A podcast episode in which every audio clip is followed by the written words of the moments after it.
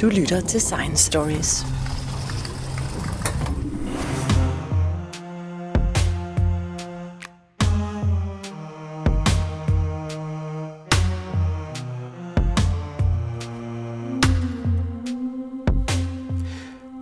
According to the prevailing scientific theory, our universe started with a Big Bang. It was Georges Lemaitre who first described in 1927 that an expanding universe could be traced back in time to an original single point, which he called the primeval atom. This Big Bang theory has always fascinated me, but also made me ask critical questions like what was there before Big Bang? Why did it start? Therefore, I was very fascinated when Sir Roger Penrose published a book about 10 years ago on the cycles of time, where he describes the universe as a more cyclic mechanism. I saw him give a talk on the topic in 2013, but it was not before he recently got the Nobel Prize for his theory on black holes that I thought maybe my childhood understanding of the universe as one big bang maybe we have to revise this and make us think of cycles of Big Bang. This is why I looked for a professor from the Niels Bohr Institute to explain if we have to revise our understanding of the Big Bang. And I have asked Professor Niels Obers from the Niels Bohr Institute to help me out. This is Science Stories, and I'm Jens Degett. And Niels Obers, I would like you to start explaining uh, the Big Bang. Um, yes, I will do my best. So, first of all, Jens, thanks. Uh, it's a pleasure to be here at Science Stories. Um, explaining the Big Bang is a big question, um, but I, will do my best to sketch the background of uh, this notion of Big Bang. But one cannot do that uh, without first taking a step back and, and saying something about the way Einstein revolutionized our way of thinking about the gravity and the cosmos and universe through his by now well-known theory of general relativity. So let, let me take that step back. So um, what, what Einstein managed to do in the, in, uh, around 1917 is completely revolutionize our understanding of space and time and gravity. So in, in essence, what he showed, using some beautiful tools of geometry and some really deep notions uh, in physics, um, to show that gravity Unlike the Newtonian idea where gravity is a force that acts on some apple and makes it fall down from a tree, unlike that notion, uh, gravity is actually not a force, but a direct consequence of the curvature of space and time. So, what, I, what Einstein uh, did is formulate what we know as gravity as his theory of general relativity that said heavy objects influence the space and time around them and curve it, and then other objects move in such a curved space-time in sort of the easiest trajectories that you can imagine, sort of, and they're known as geodesics. So they're sort of the analog of straight lines, but then in a curved space-time. What is really remarkable, like at, at first Einstein's theory was applied to say so, solar system gravity. So uh, problems like uh, questions of how do the planets move uh, in, in the curved space-time uh, caused by, by the sun. And there were certain computations you could do, given Einstein's famous equations, that actually could miraculously explain uh, the motion of the closest planet to the sun, Mercury, which could not be described using a Newtonian way of looking at gravity. This was a big uh, victory and sort of a, the first proof that Einstein's theory was correct. But then people started uh, to think about what does it also imply. And here are actually two uh, very, just for simplicity, I uh, restricted to two very uh, important consequences. One is, and probably listeners have heard of that, that light will be influenced also by heavy objects. In Newtonian physics, light just goes in straight lines. Light is uh, mediated by massless particles, photons. in a Newtonian uh, setting, they do not experience a force, but Einstein could show that even light would be bent by heavy objects. Th- this was then established through the bending of light by the sun, famous expedition by Eddington, uh, looking at the solar eclipse in 1918, could show that the observations matched perfectly Einstein's theory. So that's a, a big prediction of Einstein's theory that held. But then now, now we're making an enormous leap. And, and if you think about it, it, it is, and I, that's also what I tell my students in a, in a course about this, who get to learn all this uh, material and the, the mathematics behind it. But it is rather remarkable that you can take a huge step in Einstein's equations and say, well, we're not going, just going to apply it to apples falling on the earth or the earth uh, uh, you know, moving around the sun. We're going to apply it to the entire universe. Um, I think it's very important for listeners just to think about. That's one single equation that you can apply from an apple to the entire universe, including its beginning and its future. So when people started uh, to apply Einstein's uh, thoughts to the evolution of the universe, um, and here's actually, you can actually make some assumptions and then solve for the, the way space time, the entire space time of our universe looks like. What you, what you actually find out, given what's in the universe, or at least what you can see what's in the universe, and that's a lot of matter, you know, solar systems, uh, stars, galaxies. In fact, it's also dark matter. We can talk a little bit about that, but that's still like heavy, heavy objects, but with some special properties. So, it, uh, and in addition to matter, there's a lot of radiation. There's photons buzzing around, light buzzing around in the universe. If you feed that into Einstein's uh, equations and try to make a model of the universe, you will see that our universe is expanding, it's growing in time. And, but this right away gives you the notion of, well, what, what happens when I you know, let the clock go backwards? And then a very logical way of ending up moving the clock backwards when you are expanding, when you go forward, is going back to a point at some state in the universe where the universe uh, actually started to exist. And that's called the Big Bang. I'll, I'll say more about it, but, but think about it as running a movie backwards in time and ending up in a logical way into a point. Here, I think it's also very important to emphasize it's not that the universe is expanding is from the Big Bang, is growing into something. It's the universe itself that originated in that very point. So, before the Big Bang, there was no time. Well, that's, that's the idea. Before the Big Bang, there was no time and there was no space. It's in the Big Bang that actual the notions of time and space started to exist. And I, okay, I, I, should say that this whole notion of that universe is expanding, that that uh, goes back to a very famous observation of Hubble. There's the famous Hubble law. He looked out, looked at galaxies and distant galaxies, and he found that the farther away the objects were, the faster the way uh, they were moving away from us. And that's, if you want to get a roughly a picture of that, think about a balloon where you put some dots on the balloon and you're blowing up the balloon. Then you will also see that if you are at some point on the balloon uh, and you look at the other points around you on the balloon, the farther they are from you, uh, the faster they move away from you. But you have to, you know, really imagine that the balloon here is not just space, but it's space and time itself. That's, of course, a high level of abstraction. So the Big Bang uh, is, is purported to be the beginning of the universe where there was a, an infinite amount of energy and an infinite amount of temperature, out of which everything started to, to exist. If, if you say something, if you say the word infinite, uh, it sounds, of course, already a little fishy because we, we think that quantities cannot be infinite.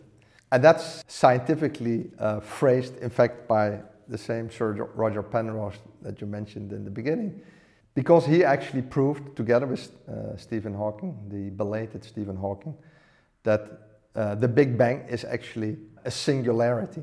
It, it's a point where our notions of space and time that we have formulated through Einstein's theory of gravity cease to exist. Maybe it's a digression, but this whole notion of that you would have singularities in space and time was first developed by Penrose and also Hawking for black holes. I, I don't know if you want me to make a slight digression on black holes.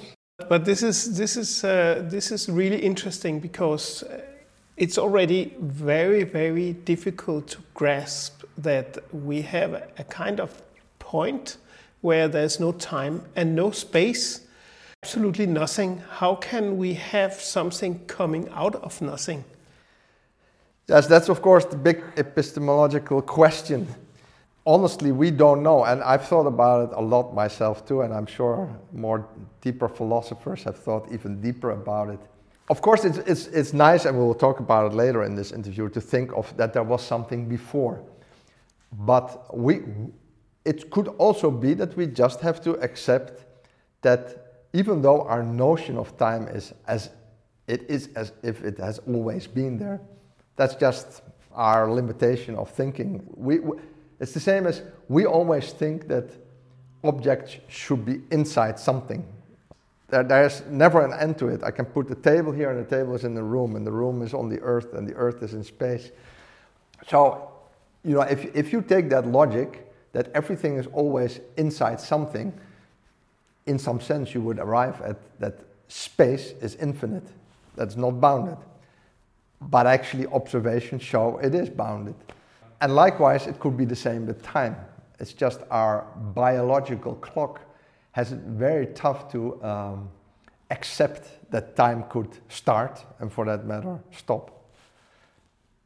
So um, that there's no law of physics that says that time should have always existed. Uh, of course, our laws of physics are precisely phrased always, assuming there is a time uh, to parameterize you know, the, the, course of events and assuming there's space where events take place. But that's our, uh, yeah, the structure within which we uh, you know, formulate our knowledge, so to speak.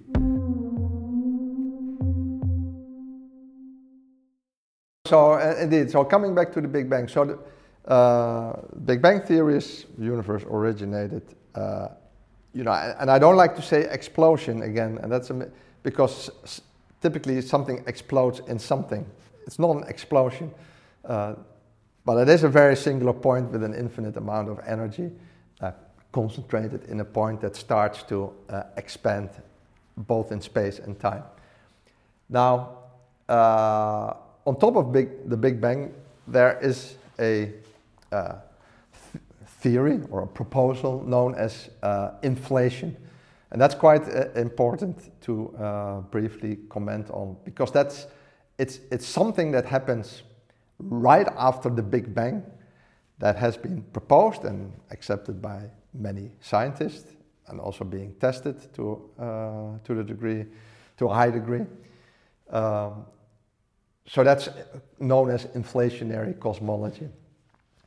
What, uh, what inflation says is that in the you know, immediately after the Big Bang, and we're talking about extremely short time scales in terms of our time, like 10 to the minus 35 seconds. So that, that's, that's uh, an incredible small fraction of a second.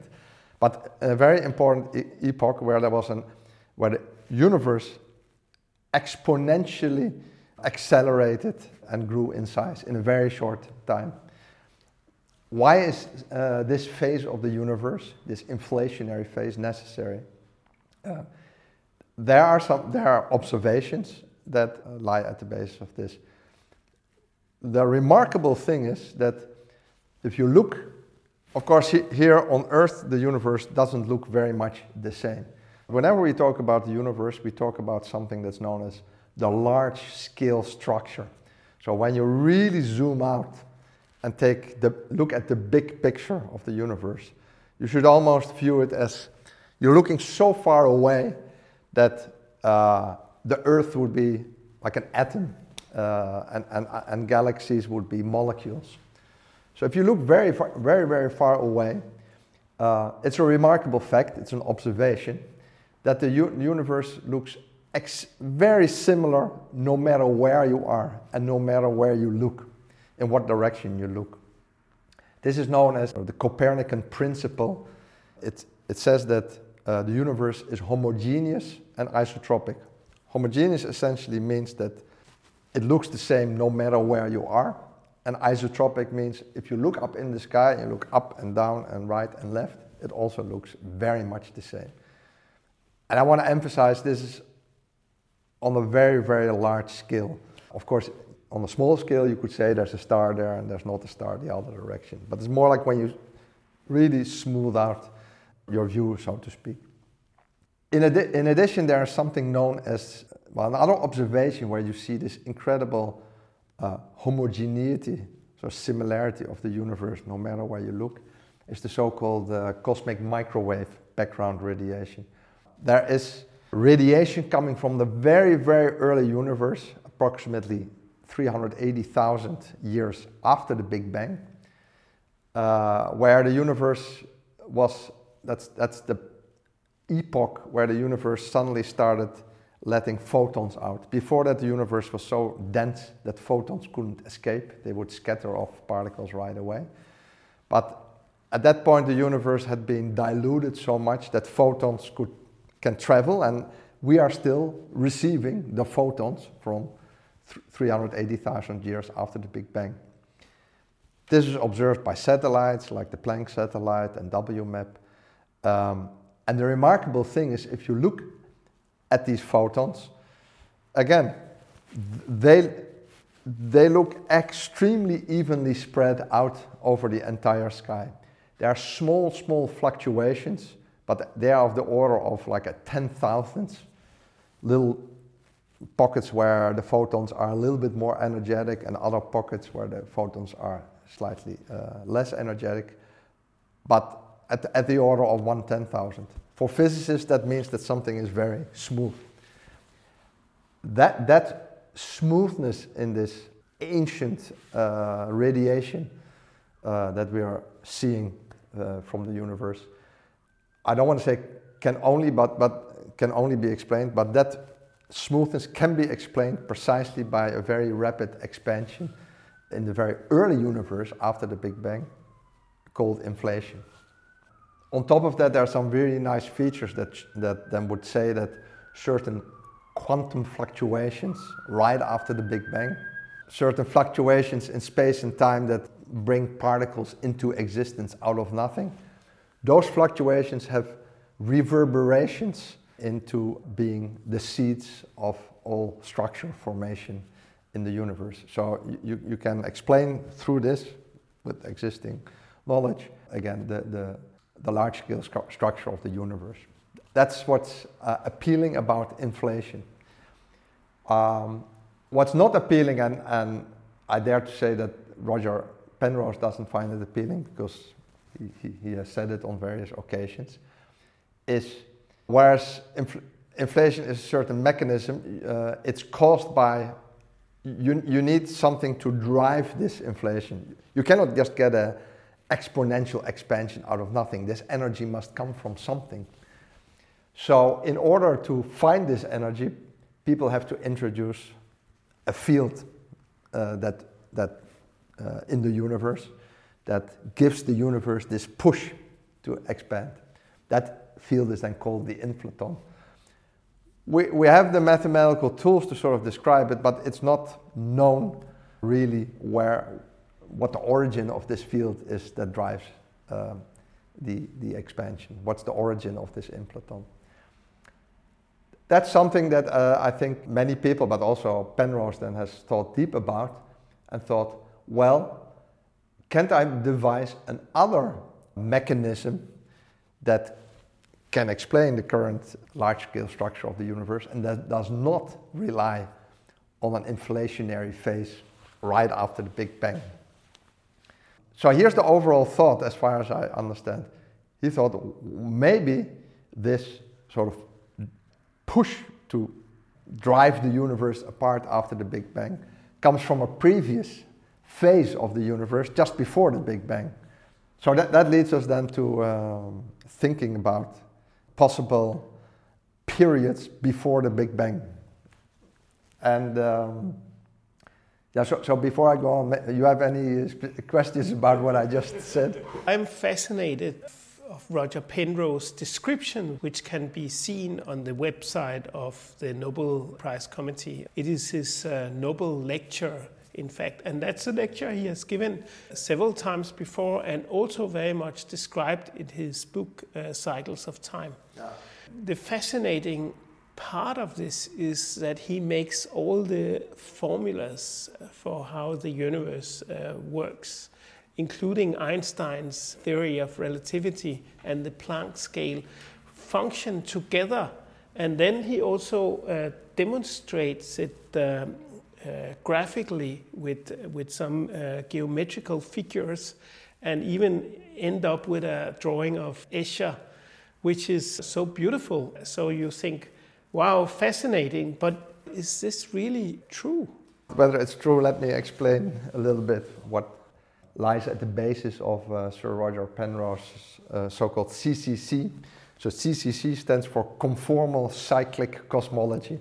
So it's a nice uh, triple C abbreviation. Again, I maybe like to back up and, and say that uh, Roger Penrose, he's really a master of general relativity. That's also why he got the Nobel Prize.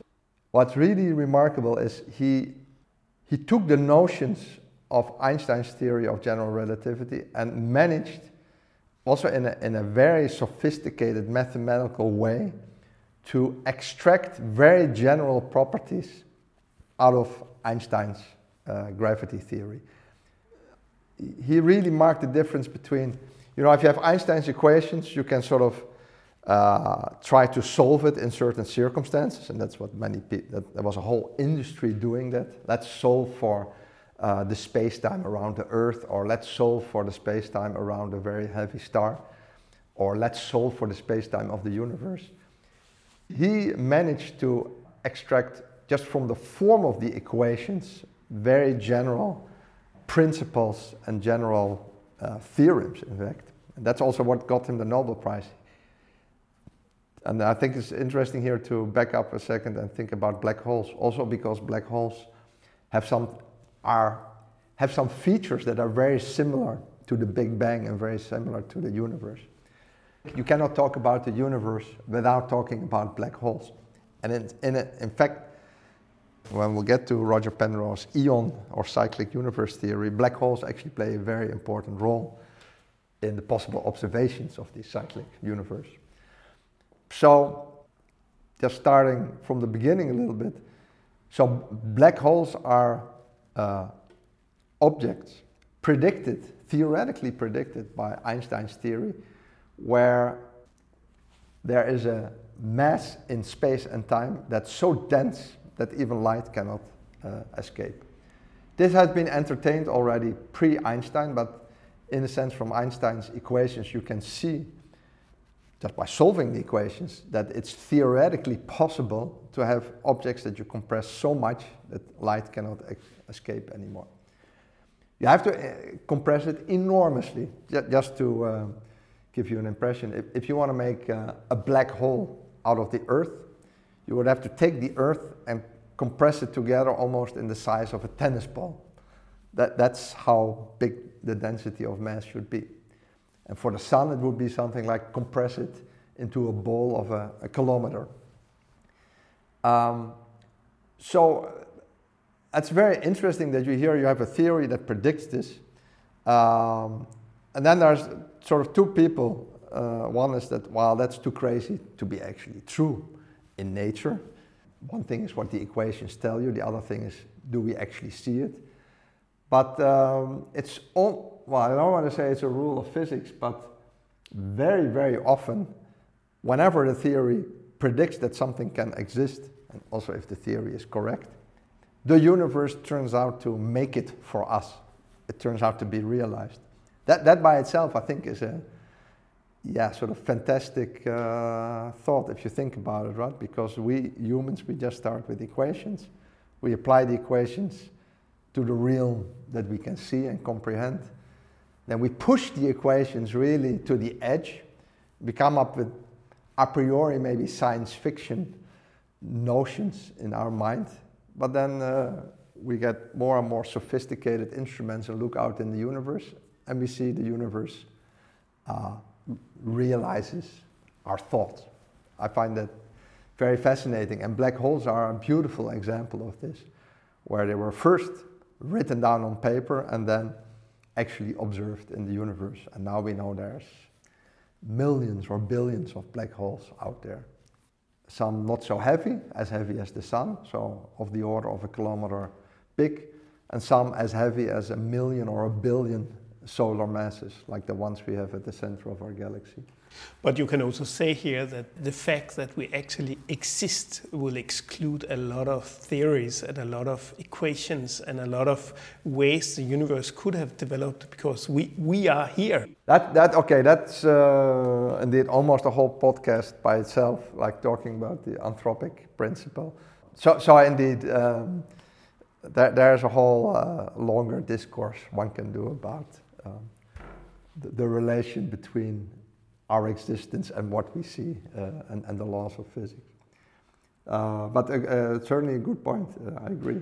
But if we go back to uh, Roger Penrose, he has this fantastic description of lights in all directions and dimensions of time, and where he, he makes it as equations of cones.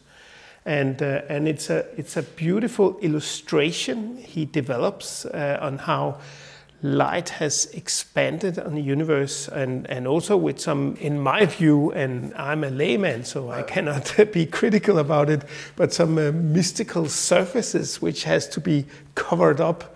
And then he ends up with this uh, second uh, law of thermodynamics saying that everything goes towards being uh, disorganized and, yeah. and uniform. And at that point, there will be gravity and everything crumbles down to one point. So Roger Penrose, he, um, he loves to think about how, how massless particles perceive space and time. He, he sees that that's an essential feature of space and time, how massless particles perceive space and time we only know of two massless particles, in fact, photons, light, and gravitons. So the, the, the, particles responsible for transmitting gravity. I should say that gravitons have not, have not been observed, but they are assumed to exist. Photons, we, the particles of light, we for sure have seen. Now, what Roger does to, um, to construct this cyclic universe theory is if you think about, so you, you mentioned a cone, like picture the universe as a cone, like an ice cream cone, where the bottom of the cone is the Big Bang, that's where everything started to exist. And the end of the cone, which is very big, depending on how big your ice cream cone is, is the end of the universe.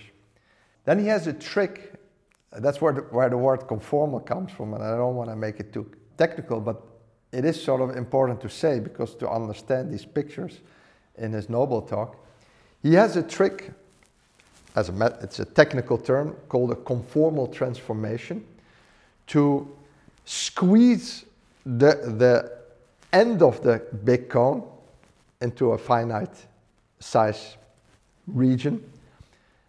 And with the same type of transformation, he can stretch the beginning of the cone into something that's not zero anymore, like the Big Bang, but being finite.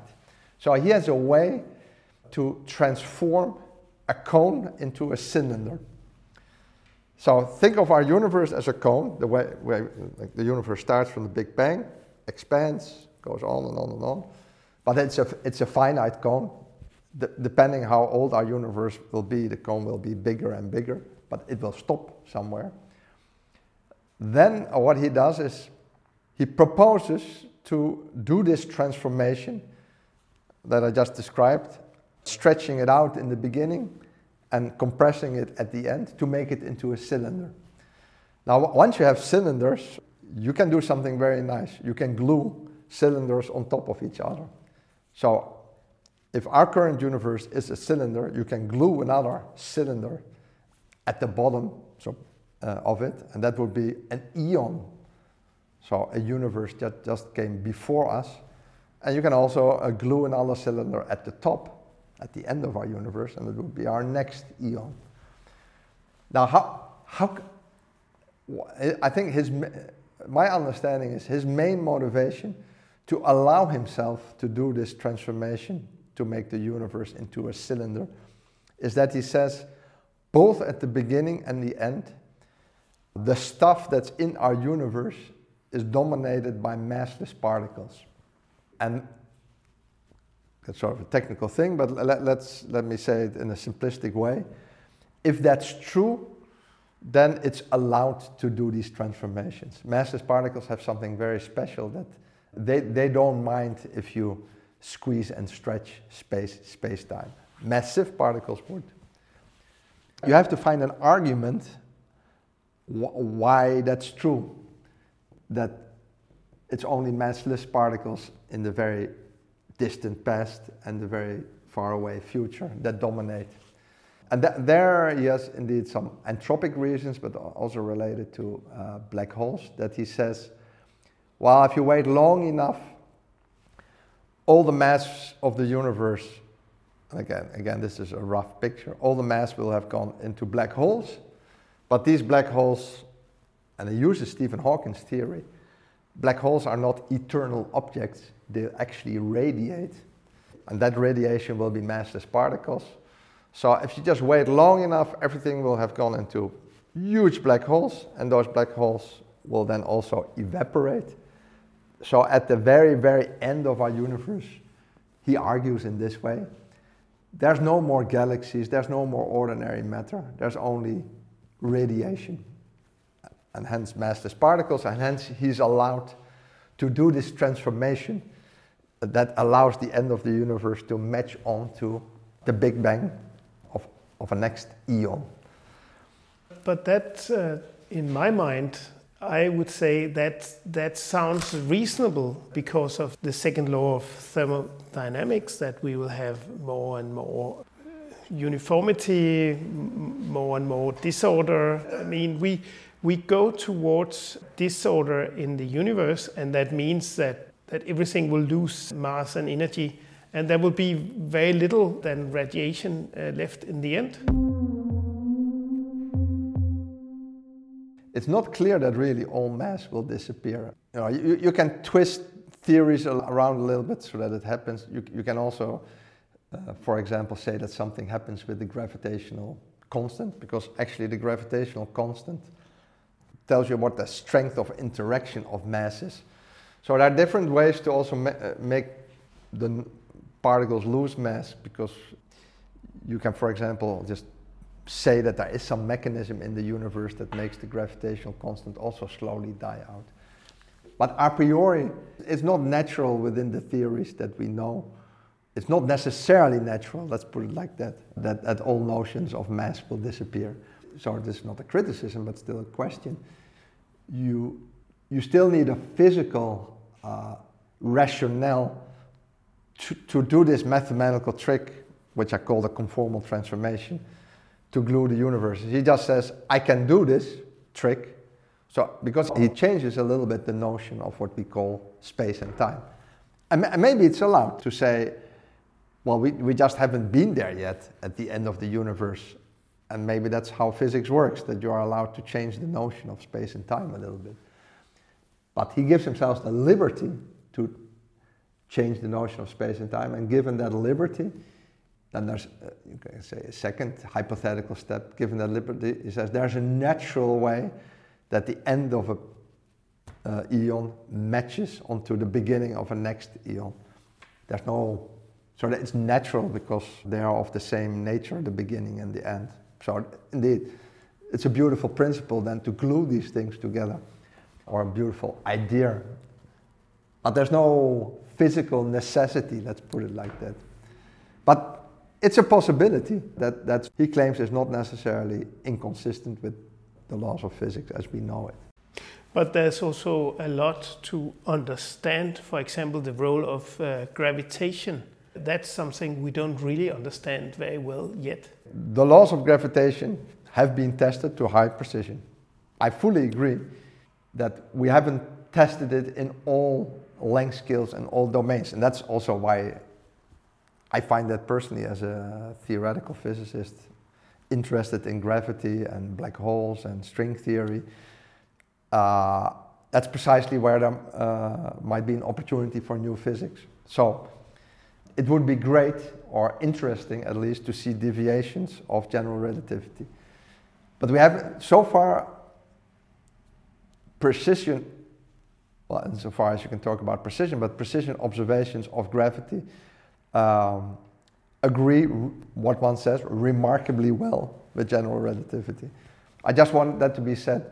Um, but we have not pushed, of course, the full domain. And that's super exciting in this new era that with uh, gravitational wave detectors, we can see merging black holes.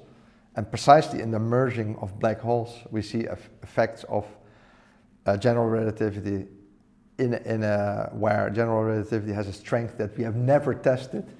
So uh, we, we might pre precisely see there how, how well the theory holds up. And we don't know until we have checked. So, so you're right. Uh, the last word is certainly not said about gravity. No, but also one of the proofs that Roger Penrose is presenting, that is actually that there is some ununiform uh, areas of the background uh, radiation that he can point out. And this he actually think is remains of uh, black hole collisions or very big events in a former universe, which has spilled over to our current universe. This is one of the most fascinating uh, aspects of this proposal. And yeah, Roger Penrose, like all excellent physicists, he's a, he's a physicist that makes, that whose wish is to make theories, but come with, you know, experimentally falsifiable or verifiable predictions. So I, I think it's fantastic that he, he, he has come up with this cyclic universe idea, and then, as a good physicist, he, he, and I've also heard, him say it in po- podcast. At first, he thought, "Well, that's amusing. I can do this," but it's on him, on him and others then is to come with a, a prediction. Then, indeed, he started thinking, um, ca- "Can we see into the previous eon?" Because that uh, that would be fantastic and would be uh, a pr- well, not a proof, but evidence for his theory. Then, as you say, a natural process to think of that could reverberate in our present eon is physics of black holes because that's where gravity is so strong and um, densities are so high uh, that, that we could expect or hope for seeing signals that, that would cross over the Big Bang essentially. And, and uh, he has sort of two prediction, two sort of phenomena. One is indeed Imagine in the previous eon, so before our Big Bang, two gigantic black holes colliding. And we know, we know this happens from our present eon, that black holes collide. So far, we have only seen relatively small black holes collide. It, it's no stretch of the imagination, also in our present eon, that these gigantic black holes that we have at the center of galaxies will also, way in, in the you know, the future will collide.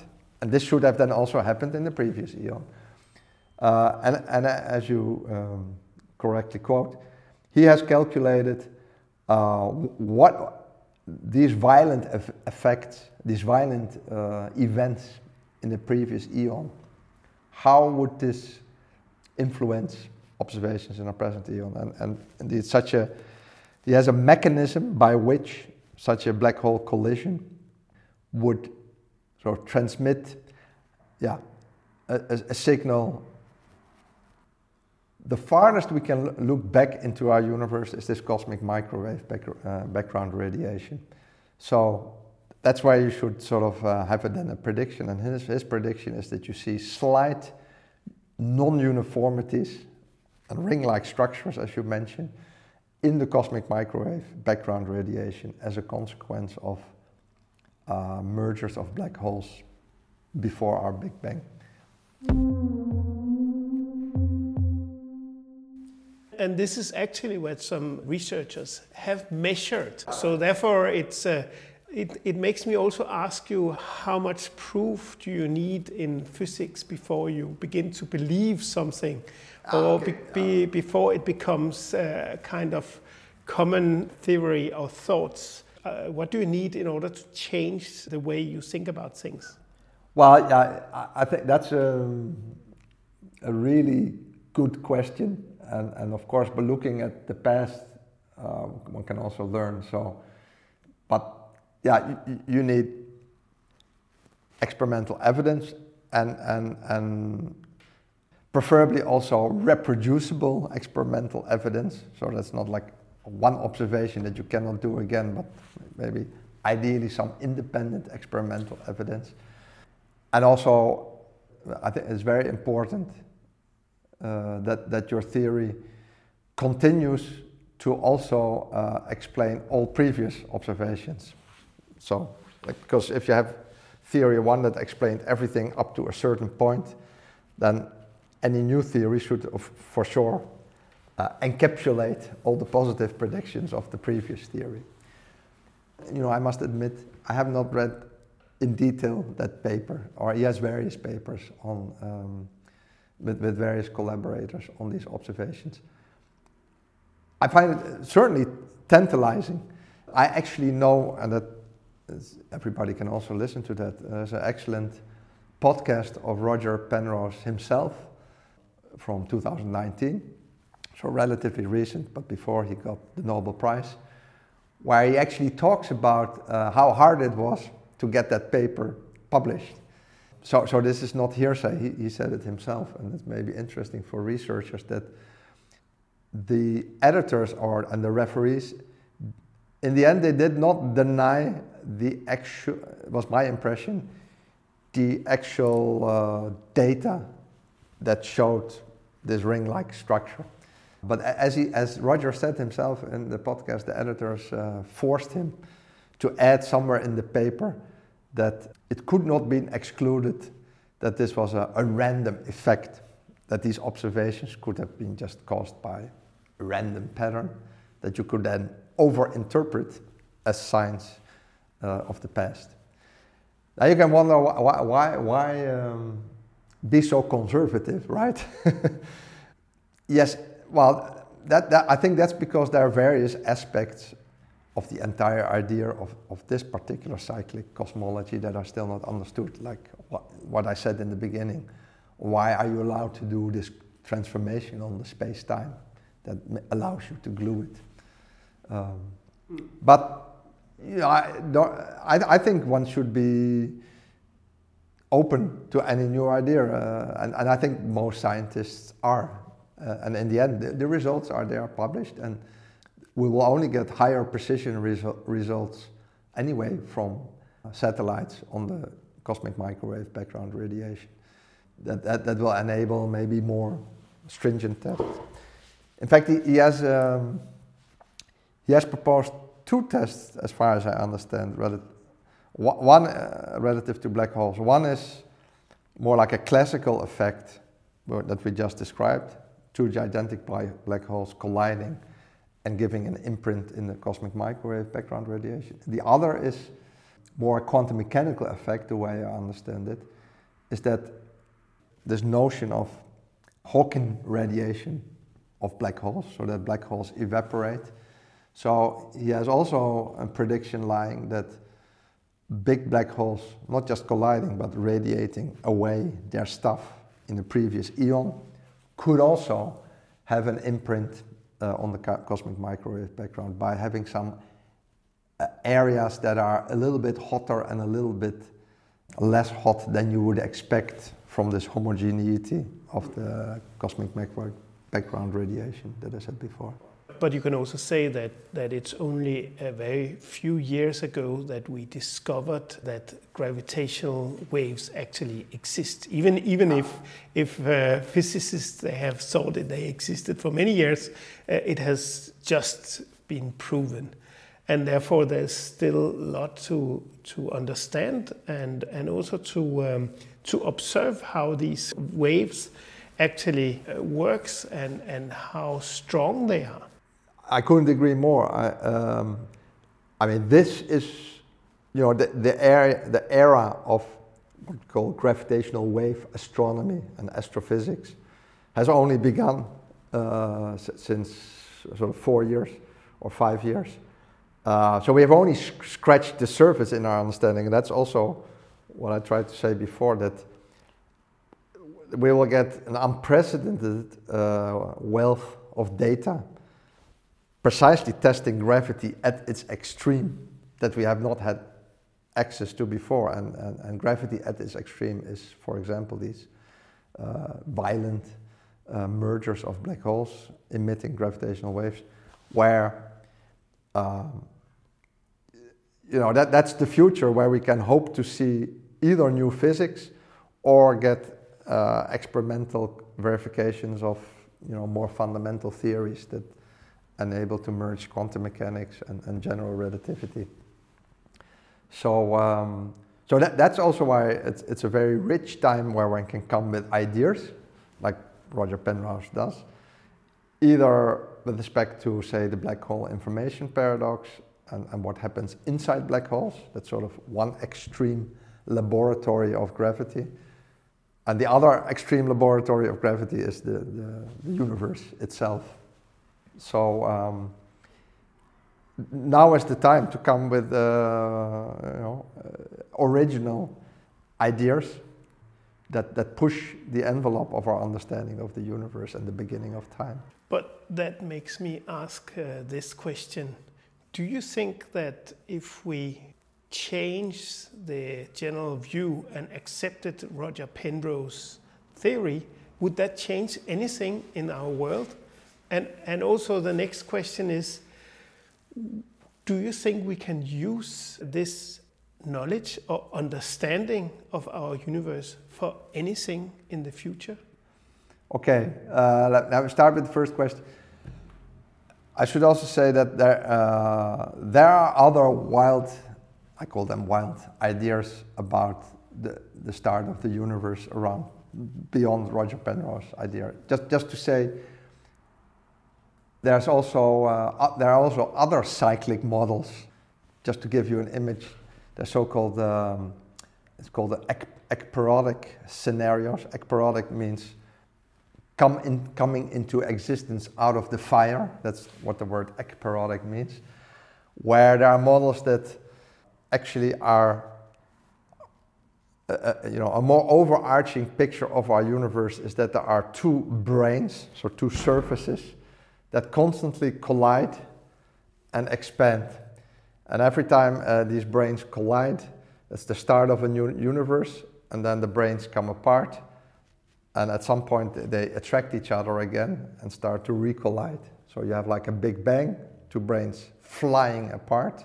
With the brane, I mean like a, a surface, but this is a, a higher dimensional surface. And um, you know, ending up in a big crunch when the two branes. So I, I, don't mean a brain like in our head, but uh, a brane like a surface. And when the branes collide, uh, you get the so-called big crunch. So I just want to say there are other like, speculative ideas about cyclic universes. Then even, just to underscore that fact, within this whole notion of inflation, so this rapid phase of expansion right after the Big Bang, also there there are different models. So, and it's good there is you know diversity of thinking, and um, yeah, people are busy uh, coming up with sort of the ultimate test of their favorite way of looking at the universe. Of, co- of course, there, there is always uh, maybe a certain, um, yeah, um, I don't want to say uh, inertia, not at all, because people constantly come with new ideas, but there are maybe some prevailing ideas that you know are sort of doing the best on the scorecard. Because with the theory you also have a scorecard. Can you uh, can you explain this that that that that? And the more things where you can put a check mark you know the, the more successful the theory is. So in that in that sense you, you have to sort of look at the full scorecard uh, before saying ah we should all do that particular model or this particular model for, for example, and again, not, not that this is a bad thing, but uh, again, from what I understand, if you go more into the details of Rogers Penrose uh, proposal, he actually needs, and that's maybe a good thing, but he actually needs dark matter, the equations of dark matter, to make these rings appear. The, the deeper mathematical story is a little bit more complicated than we're uh, trying to portray here to the audience. But, but dark matter is an accepted part of the image of the universe we have right now. It's oh. just uh, unexplainable. Exactly. No, so for sure. So you know, that's all you can say is the glass half full or half empty. So that's appealing that you need to invoke dark matter to see these rings. But then, of course, he has to. He, well, there I've not looked into the equations, but but he has to assume a certain way the dark matter behaves. And like you say, we don't know yet what dark matter is. So there is a sort of assumption there too. But of course, you can uh, reason backwards and say, ah, since his assumption leads to an observable signal that we trust, then this assumption must be right. But you know, then you still have to sort of come up with other evidence for why uh, this is, that way is a good way to think about dark matter. But what about the, the, the practical use of yeah. this or the influence on our daily lives? Do you think that this, this will ever have any influence on our daily lives or, or it can be used for something in the very end? We get that question, and uh, well, I don't want to say often, but uh, it's also something. Well, I, I certainly get this question, uh, you know, whenever I meet my friends who are not doing physics and, and you're just, you know, one is saying, okay, I just made a great, you know, stock market deal, and the other uh, says, oh, I've just found a, a little new equation relevant for black holes, so who's doing the useful work here? Um, I think it's, one has to put up front that this exploration into time and space and the beginning of our universe and the end is human intellectual curiosity. That's, that's the foremost motivation to do it. Whether it will also be useful, uh, there I have a very yeah, pragmatic point of view, but that one doesn't know it before one knows it. It's a little bit tautological, but we have very good, well, not good, excellent examples in the past where this blue sky research or this open ended thinking about the next uh, question that, that could seem fully, uh, entirely academic has led to real life consequences. I, I cannot uh, avoid mentioning here because that's what we're talking about. Einstein's theory of general relativity. Maybe this has been said so many times that it's boring for the listeners, but I will say it again. This was really done with an experimental drive, and actually, the way Einstein founded it was with using his famous Gedanken experiments. That's just experiments sitting in a chair and, and, and letting your mind go and taking some principles and, and doing experiments in your mind. That's what led to a revolutionary way of thinking about space and time. Now, the equations that have come out of this lie at the basis of uh, the entire functioning of our GPS system. Your iPhone, the way you use it, would be worthless without Einstein equations. I mean, who could have thought that 100 years ago? So, really, my more like uh, attitude towards the usefulness is who knows in 100 years or maybe here the time frame is a little bit longer 200 years thinking about space and time will be actually used by people you know, and, and of course, as soon as you then start brainstorming about possible uses, it becomes, of course, a little bit science fiction, like uh, time travel, uh, or at least, you know, very, very fast travel. But still, if, if we find out how to manipulate better space and time, well, to understand, if you understand something better, you can also manipulate it better. Now, manipulation sounds a little negative because then you, you could also think of um, sort of uh, bad applications. But now I think about it in a more positive way. Put it to use. So let's not say manipulation, but this understanding of space and time and again, I don't know the time frame, can also be thousands of years, uh, could well be put to use at some point. Thank you so much, Niels Obers. Thank you, it was a pleasure.